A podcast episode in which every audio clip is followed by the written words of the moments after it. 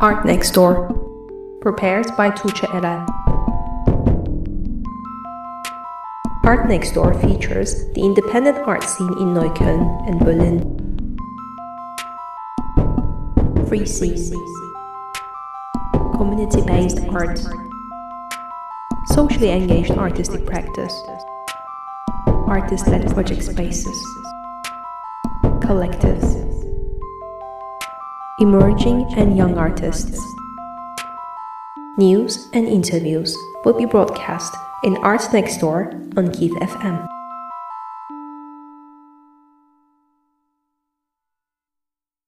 Thank you so much for accepting my uh, interview request. This is, I don't know the number of which episode we are now, but this is Art Next Door. and I'm very happy to welcome the co directors and co founders of Horse and Pony, Rocco Carrick and uh, as I mentioned, I have very simple questions. I would like you to first start introducing yourself before we start talking about horse and pony. Cool. Well, thank you so much for inviting us. Um, it's a pleasure to talk tonight.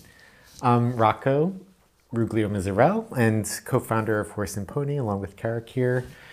And um, yeah, originally from the US, and we've both been together in Berlin for 12 years now, which is very exciting and puzzling at the same time. and I'm Carrick Bell, also co-founder and co-director of Horse and Pony. Um, I'm also an artist and from Alaska.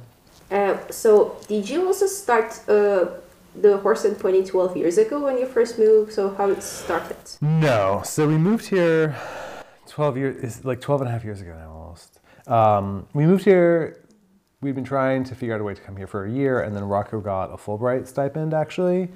Um, so we moved here in the fall of 2009 and pretty quickly thereafter decided that we like wanted to stay so while a lot of rocco's like stipend cohort were using the year to write their theses or do like whatever research they were doing to finish their thesis rocco and i were intensely looking for a space that we could move into after that year. Mm-hmm. Um, and we started the space.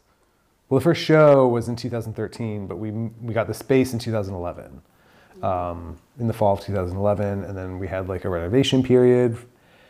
And for about a year and a half, we just used the whole thing as studios because we just wanted to sort of, after a really intense renovation period where we did most of the physical work ourselves, we wanted to just like get to know the space a bit um, and live with it a little bit before we started trying to figure out how to put on shows in it. Mm-hmm. Yeah, I think um, you know we were in 2006 to 2008. Both of us were in Chicago at the School of the Art Institute in a grad program, and um, you know we had a great experience working and like kind of becoming artists within this community. And I think that's part of the great thing about Chicago is that it fostered that kind of scene, but a lot of that was through the schools and the school system.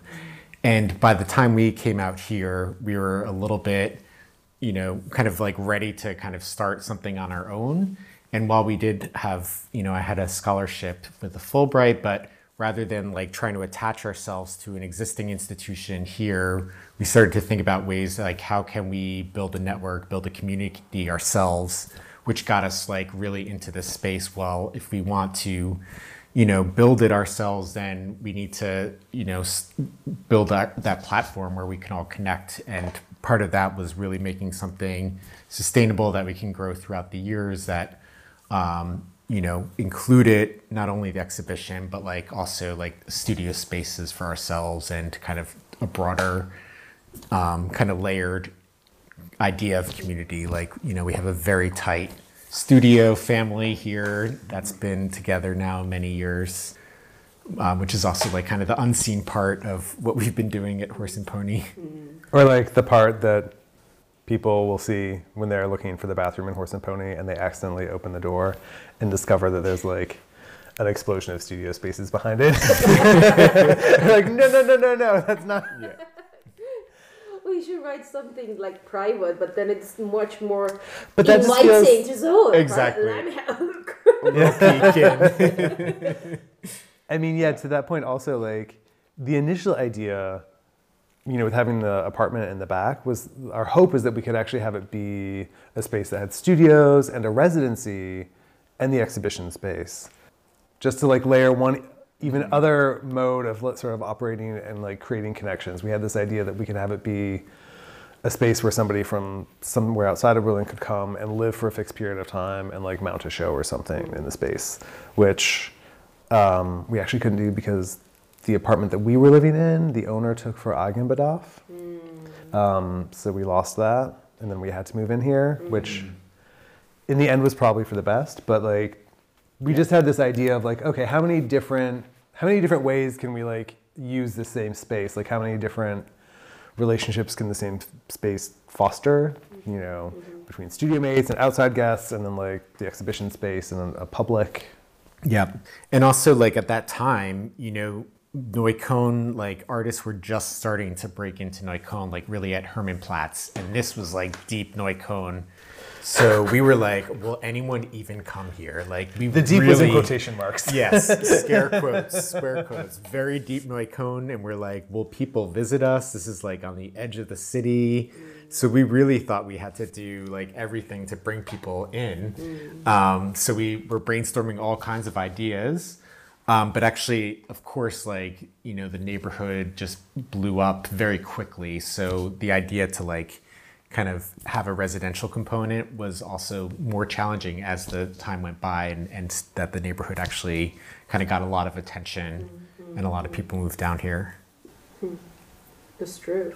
Things has changed very rapidly. No, I'm only living for five years Yeah. in Berlin.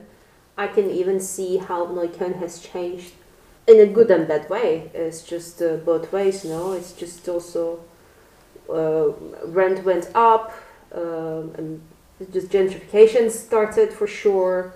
But some places are still resistant, resilient and resistant uh, for this like a gentrification situation. So this part of Neukölln is still kind of untouched in a bit, a little bit maybe. It's. I feel like it's. You know, you start to see things like around the corner, a place that's like. It looks like an Instagram cafe, not that Instagram cafe, but a new one that's like a bakery in progress. Where you're like, I don't like you see things are like definitely businesses are turning over with like a different clientele in mind than maybe what businesses that have been here before were catering to. So you see these changes, I think, but like this little island has definitely been slower than like Schillerkiez or Karl Marxplatz and like Karl Marxstraße. And I think it's because like there was this key moment when Schillerkiez really was just like flooded with people and the U8 was down for like a year and a half. And so people didn't come down beyond Boddinstraße because the U8 didn't come past mm. there. Mm. And I think it just was like a dam. It like diverted this flood of people that was coming down the U8 and it just diverted them like into Schillerkiez and over to Karl Marxstraße and kind of, you know, this little island between the S-Bahn and, you know, the cemeteries on all sides was like protected a little bit. Yeah. When we embraced that as well, like we've never had really strong public signage out front, and we've always been a little bit more low key with any kind of like storefront publicity, um, just to keep that kind of neighborhood vibe a little bit more low key. And I think it's only really been the past year and a half, two years, where our street itself has had more storefront presence, like more businesses, um, which it's a double-edged edged sword. I mean, of course, it's nice to have like a restaurant next door and food across the street, and we have much more, um, you know, passerbyers coming in to seeing what's happening, and Yeah. uh, visitors who've never heard of the space randomly coming in, which is great. But then, of course, on the other side, you know, the neighborhood is getting priced out, and the sort of popularity of going to Tempelhof as a park is is definitely like you know we're connected to that now. Yeah, that's true. That's true. So you said you moved in in 2011, but the first exhibition was in 13. Yeah. So then there is already like an eight years of like an accumulation of uh, exhibitions and then events. So what was the what was the starting point? Did you think of a specific focus uh, in the projects, or things are evolved uh, throughout the time? Uh, in terms of artist selection, curation, and then inviting artists. It was a really, I mean, I think the space developed pretty organically um, because like the physical characteristics of the room are so strong. I'm actually, I'm realizing that whenever we talk with people about the space, we're usually in it. And now that we're in Rocco's studio and I look around, I realize I don't have any of the like regular things that I can point and gesture at. But you know, like the the variety of tiles and all that stuff up front, like it's such a strong physical character that like the idea of having a really specific program in the beginning didn't really make sense to us because it seemed like the program was the space in a way. Like the the guiding constraints were like how can you make work that functions in this space when the space has so much going on visually already and we started very close like the the initial programming like the first show ever was this artist duo nightmare city um, who are really good friends and like rocco had met on a residency two years prior and they were studio mates at the time and they put on a show that was actually mostly in the basement there's still actually remnants of that show under the stairwell in the basement too. They're the only artist to have an installation under our stairs, and part of it is still there. they had like a video on like this Barbie pink TV screen. I think it was actually Barbie branded TV screen. Um, so it started like that close and that intimate and how we were programming it, and it actually stayed that way for the first like year or two, I would say. There was another artist, um, Hannes Riberitz, who has like an itinerant project called Remove Requirement. And what he would do, each one would take place in a different location that he was able to secure, and he would invite somebody else to curate the show, and they would work together, and it would be usually just for the weekend. Um, but we had been friends before we even started this space, and we talked about maybe hosting a few of these projects of his in Horse and Pony which was like a nice mix of like still working really intimately with somebody that we had like an established relationship with because we had known him for several years, but at the same time bringing in people who were then further outside of our social circles because like there was already such a remove. Like we invited him, who invited somebody else, who then would curate a show with other people. So it was a nice way of like working really closely with somebody who was just a friend, but also like expanding and like meeting people that we otherwise wouldn't have and bringing people that we otherwise wouldn't have known into the space. And Mm-hmm. like, we've actually worked now multiple times with um, Fran Gavin, who was like one of the people that Hannes invited to curate. So, like, some of these really early exhibitions that like felt sort of like they weren't just friend shows, but like they started from a place of like start close and work out from there. And it was interesting to see how quickly that can get like really far away from any sort of like close social circle. Yeah, I think we, we also like really quickly noticed in Berlin that there were a lot of international artists here, but many of them were showing outs, outside of the city, mm. right? That there was this big like kind of you know have your studio in Berlin, it's really cheap here, but then export all of your exhibitions to where you get your funding from your like you know country of origin or you know some other opportunity but there were just so many artists working in that model that they were exhibiting outside of the place where they were working that we had like kind of a really great opportunity that there were tons of artists that we were very close with like that we were friends with. So we didn't have to think of that broader broader program other than like actually just building out the space itself and thinking about what physical characteristics we wanted to keep in that would also challenge the people that we invited and give them different kinds of constraints to work with like being a non-commercial gallery you know we'd have put on no pressure in terms of like producing work that could sell but we did put on the constraints that you know we, we didn't want and we did challenge uh, people throughout all the years to you know really think about how their work exists with the space avoiding it becoming like sort of a white cube or whitewashed mm-hmm. space and and thinking about um, yeah building that dialogue too and, and thinking outside of you know any kind of like commercial constraints mm-hmm. Talking about that tiles and then just challenges. Mm-hmm. Do you know the history of the space? What was it before? In the very beginning, when it was built, which was like, um, I think it was 1911 or 12 or something, it was like early 19 teens, um, it was a butcher shop. It was actually, oh, it was, uh, the street was Bodestrasse actually, before World War II. and I was never able to find like I was able to find like what the street what the house number was, but I wasn't able to find like in a business register what I went I went deep back.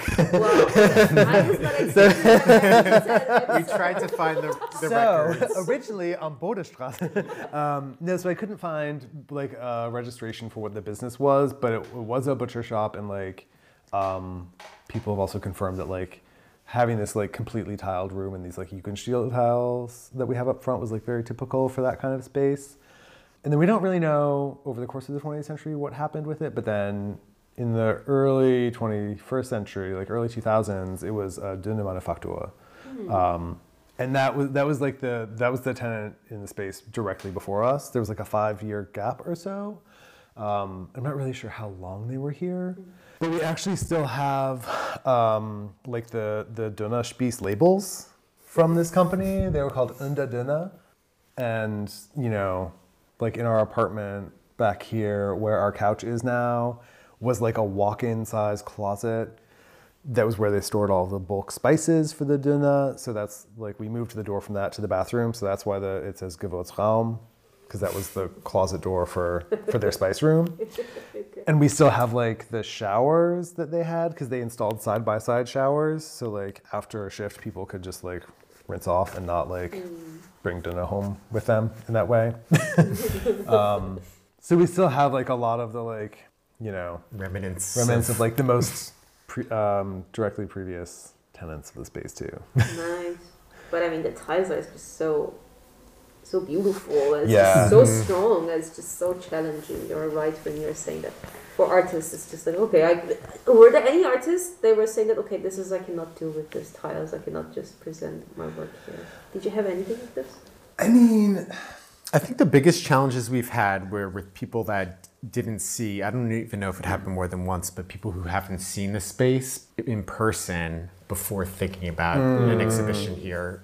So I think that like, you know, we were fortunate enough with most of our collaborators to like talk in the space and to like develop the exhibitions over time. But then in few cases, I think when we you know where where some of the like physical elements or like that physical presence of the space um, you know that's where we've had to work a little bit more mm. closely during that actual install mm-hmm. time mm-hmm. to think about like how we can put it together. Mm-hmm. We've had some shows where like the work had to be installed like three or four times because I think what we sort of learned over time is that like even though it seems like there's a lot going on in the space and it's really noisy and that like an understated hang would work best with that like a more sparsely installed show would play with that kind of energy better what we've started to learn is that actually like you just have to like meet that energy with the same energy. So like really noisy shows actually do really well because like then that sort of like assemblage of things can like counterbalance all the different stuff that's happening in the room. But i think before we really learned that there would be shows where like okay we're gonna have like a really precise specific minimal hang where like it'll be a you know a five person show and each person will have one work. And then like you know it has to be trying to balance that is so so challenging when there's so much going on in the room yeah that's so a that- much harder show like- to do yeah. than you know than the big loud dynamic Yeah. ones or ones that actually work explicitly off of specific elements of the space like you know like this show we have 77 artists like the first ones we've done were ones that really need to be in a specific spot and then the rest of the show comes together but the most difficult shows have been actually on the technical level more easy to install but yeah uh, but without those constraints, it becomes a really delicate place. Like, how do you give everything like kind of equal weight if it is all a little bit more subdued?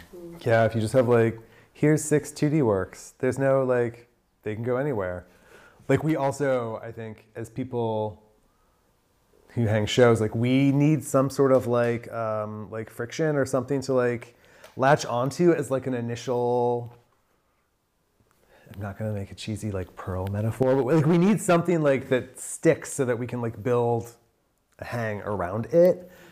And when it's just like yeah when it's like you said like a smaller easy to install show there's no sort of like external force making you put something somewhere and then becomes really challenging. Yeah. But it was also something we've grown into. Like Yeah. initially, Carrick Studio was up front for a number of years. Mm-hmm. So we really like the had, first half almost of the spaces run. Mm-hmm. Mm-hmm. So it was really like the first room and the basement were really dedicated gallery space, and then the second room had a little bit of a back room vibe. For the first couple of years, we had couches there, and we we had like initially thought of having a little bit of a laid back feeling to it, though it goes totally against our work ethics, which took over. And I think that's why year after year we slowly got rid of couches.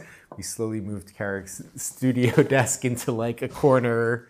And then, um, yeah, and then, and then ultimately Carrick got their own studio. And that was, um, you know, definitely a moment where we can give the whole front space, uh, you know, dedicated to the gallery itself. Yeah. And I think that that moment, I think, was a, a transitional point for us. I think about four years ago or so, like that we, yeah, I think at that point too, we started working more with curators and sort of distributing roles. Like, you know, we've always wanted to work with curators or invite artists to organize shows. Like, it was never about us um, kind of like leading on that level necessarily.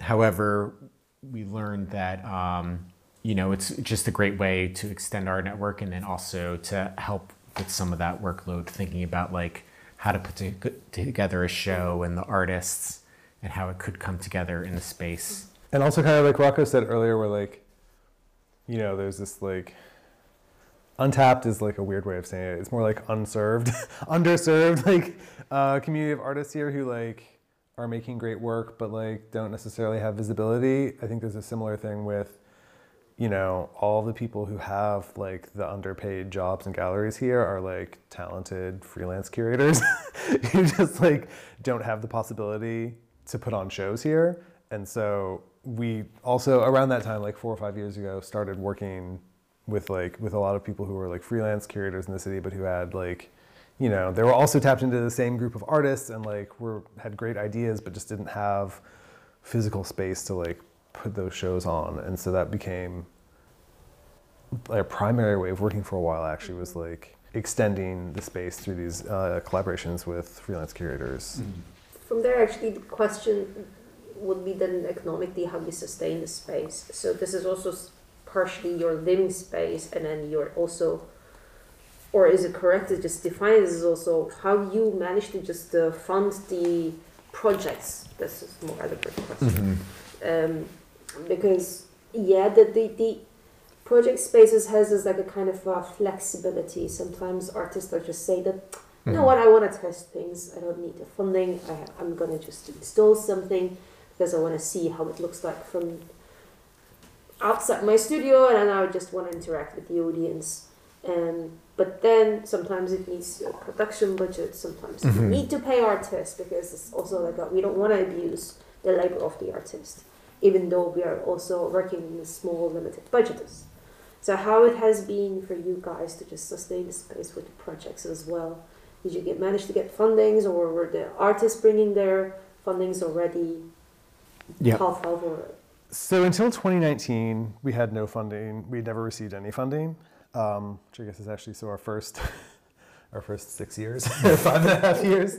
Um, and there were like there were several exhibitions during that period that did have some form of public funding, but it wasn't German. It was usually from whatever country one or several of the artists were coming from. They were able to secure funding from their home country, um, and that would be used to pay like an artist fee for them and maybe production or like to travel to like fly somebody else out for a show. So there were shows that did have public funding, but um, not that we had been able to secure.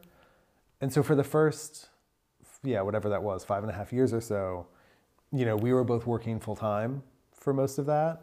Um, and so we paid the rent for the space for ourselves and basically like we would pay all the install costs and do all the press and all of that stuff but that was that was the extent of how the space was funded um, you know. But we did have, like, we initially got the space through a program um, called Coopolis that helps artists and small businesses find storefront spaces that weren't able to be rented out otherwise on the open market.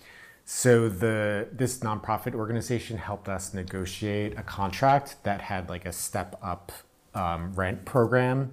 So basically, we started at like a no rent uh, situation where we only had to pay the running costs, which helped Carrick and I like free ourselves a little bit in terms of like that having that financial burden directly on us. And it took it gave us the amount of time to kind of start a little bit more lean financially and then eventually Yeah. kind of grow into having a real rent. Um, so that put a little bit of the pressure off of us That's true. But um, but you know we put in you know basically labor ourselves like volunteer labor and then basically hoped and got actually a really good response from artists and curators that did the same you know? So we've always been conscious in trying to be respectful of what we ask of others.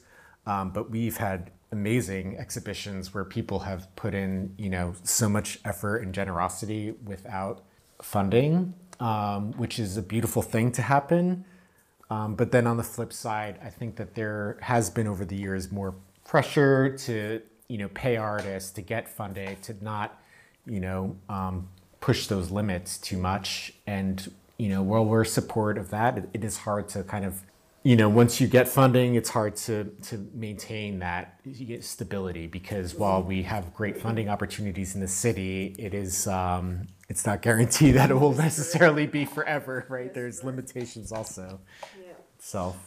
Yeah, it's true. I mean, it's just most of the fundings in Berlin are project based, not to Yeah. until recently. Like Yeah. when three years ago Berlin Senat introduced the new basis for Yeah. For the project spaces, which was already a long term negotiation between the network of the pro- uh, like a project spaces, no.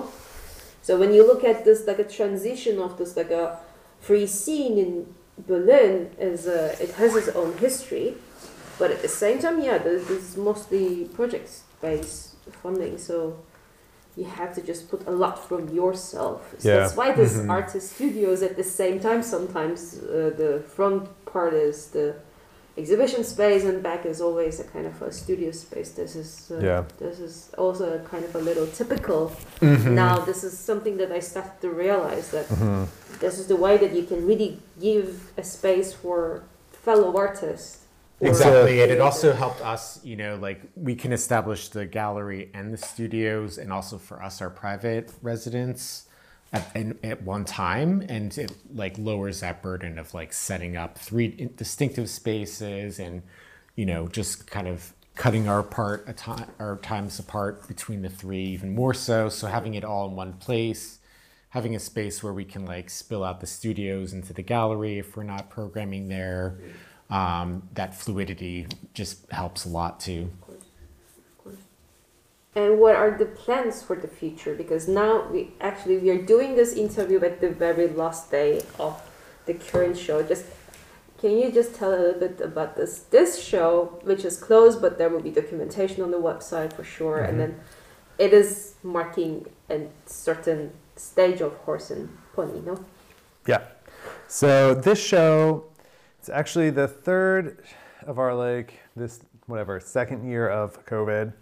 we weren't really sure. We had like a very specific plan, also that we applied for Basisförderung with, um, of what our programming was going to be from 2020 to 2021, and obviously, you know, that didn't really take shape the way we had envisioned. But the way things eased up this summer, we were able to do two shows that like had been sort of curatorial ideas that each of us had been like kicking around for a while and we wanted to be able to to put on a group show about. So Rocco had a show in June called Hell Yes.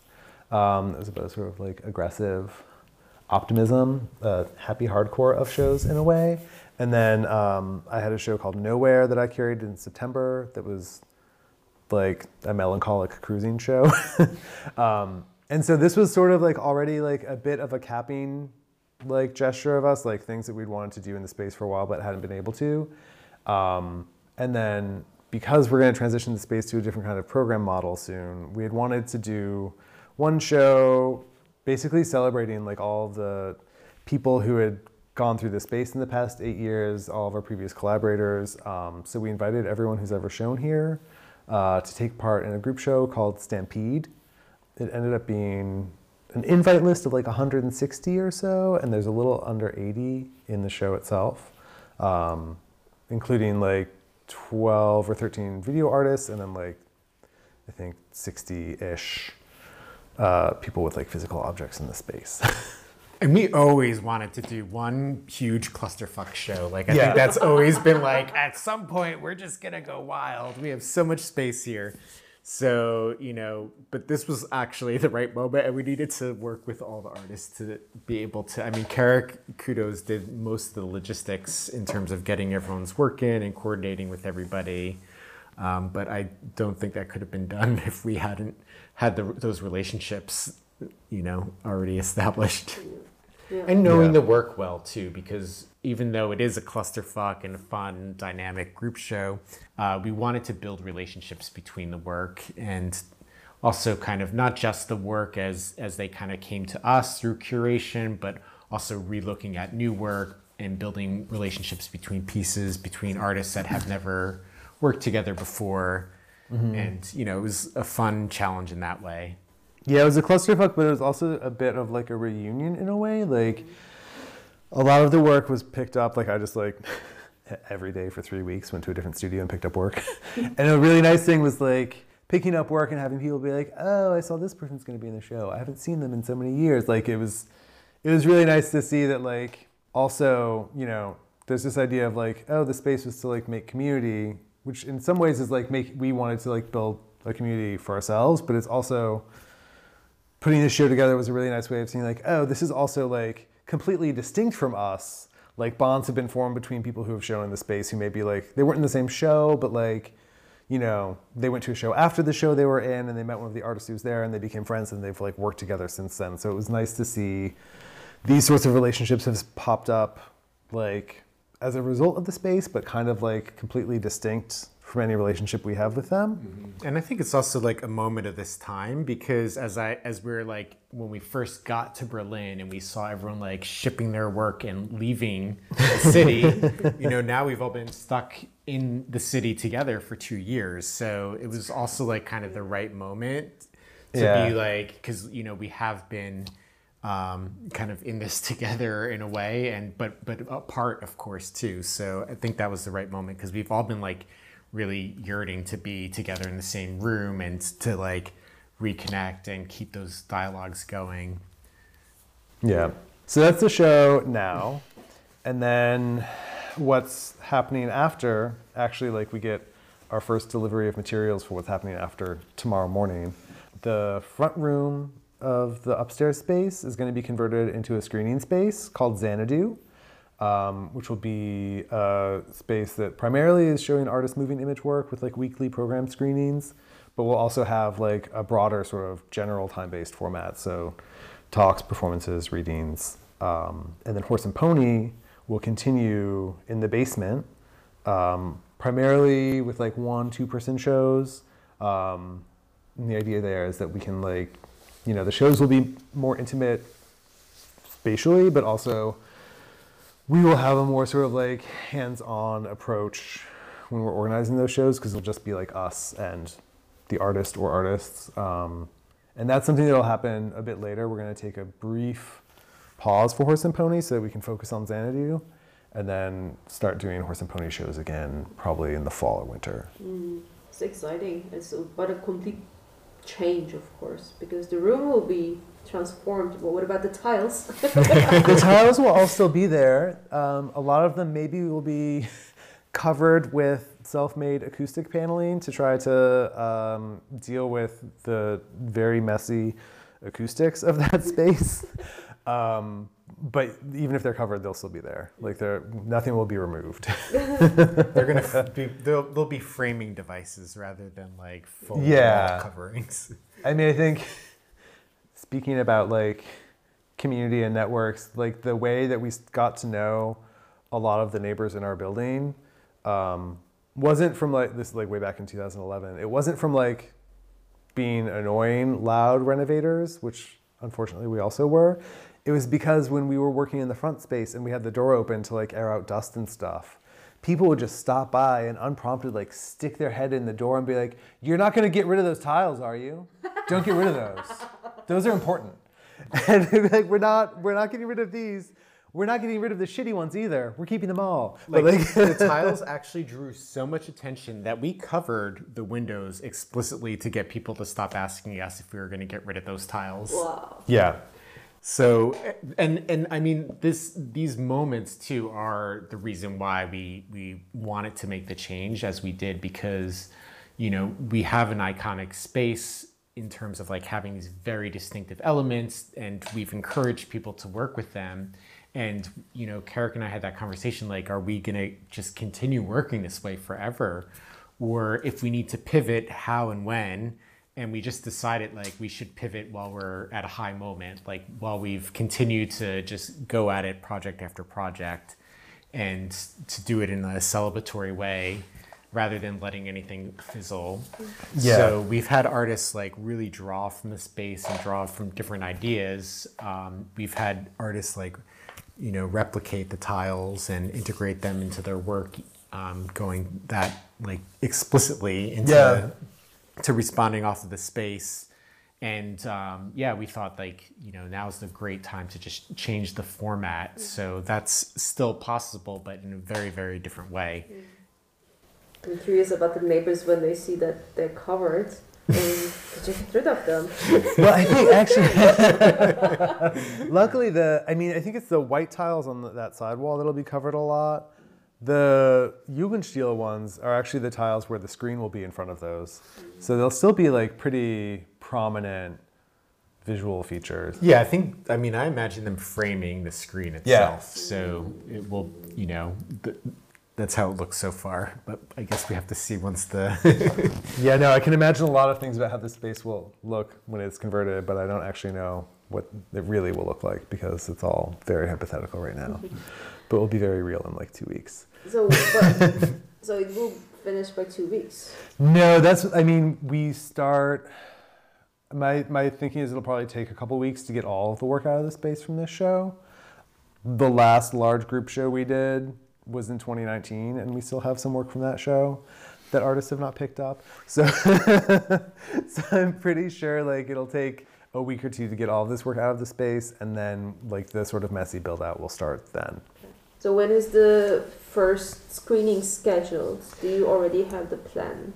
The first screening actually, it's also will be the first um, sort of outing of Horse and Pony as a basement only space, um, which we're doing as part of this exchange uh, called Five by Five, which is this artist run network in the US called Tiger Strikes Asteroid. They have five sort of affiliate spaces in different cities, and five Berlin project spaces will be hosting each of them. So we're working with TSA LA from Los Angeles, and we'll have um, so the members who run that space will be in the show, and they've also invited a couple artists um, from Berlin and Vienna to participate. So they'll be in Horse and Pony, and then we offer it up Xanadu to host a screening for all five spaces. That'll be sort of like a lo- programmed alongside the exhibitions in the other spaces. So that's the first thing, and it's like mid March. I think it's like the, I don't know the exact dates, but I can Yeah. send them to you after to go in program notes. Cool. Um, yeah, and then from there, it, we're just sort of off and running. So I think the idea is to have weekly programming in the space through the summer. Um, we also have an open call for Xanadu, which will be for the 2022-2023 program, which is both, you know, an open call for monographic screenings of artists who want to propose like a screening of all of their work, and also an open call for programming proposals for either single or series screenings. And then is this call uh, available on the website? Yeah, Cool. yeah, it's um, it's linked in the bio of the Xanadu Instagram, which is Xanadu underscore Berlin. Anything that you would like to add before we close our little interview? I feel like I've already talked so much. I think we covered a lot in a small amount of time. Yeah. time. Thank you so much for Yeah. your time. Thank you. It was very lovely to hear the stories and then just the development of Horse and Pony and the future of Zenith. Yeah, Thanks. thank you so much Good for luck. having us. Thank you. My pleasure.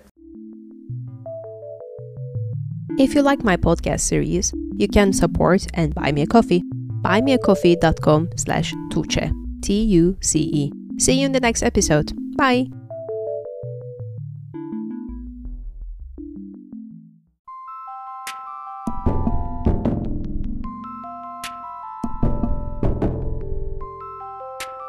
Art Next Door, prepared by Tuce Eren.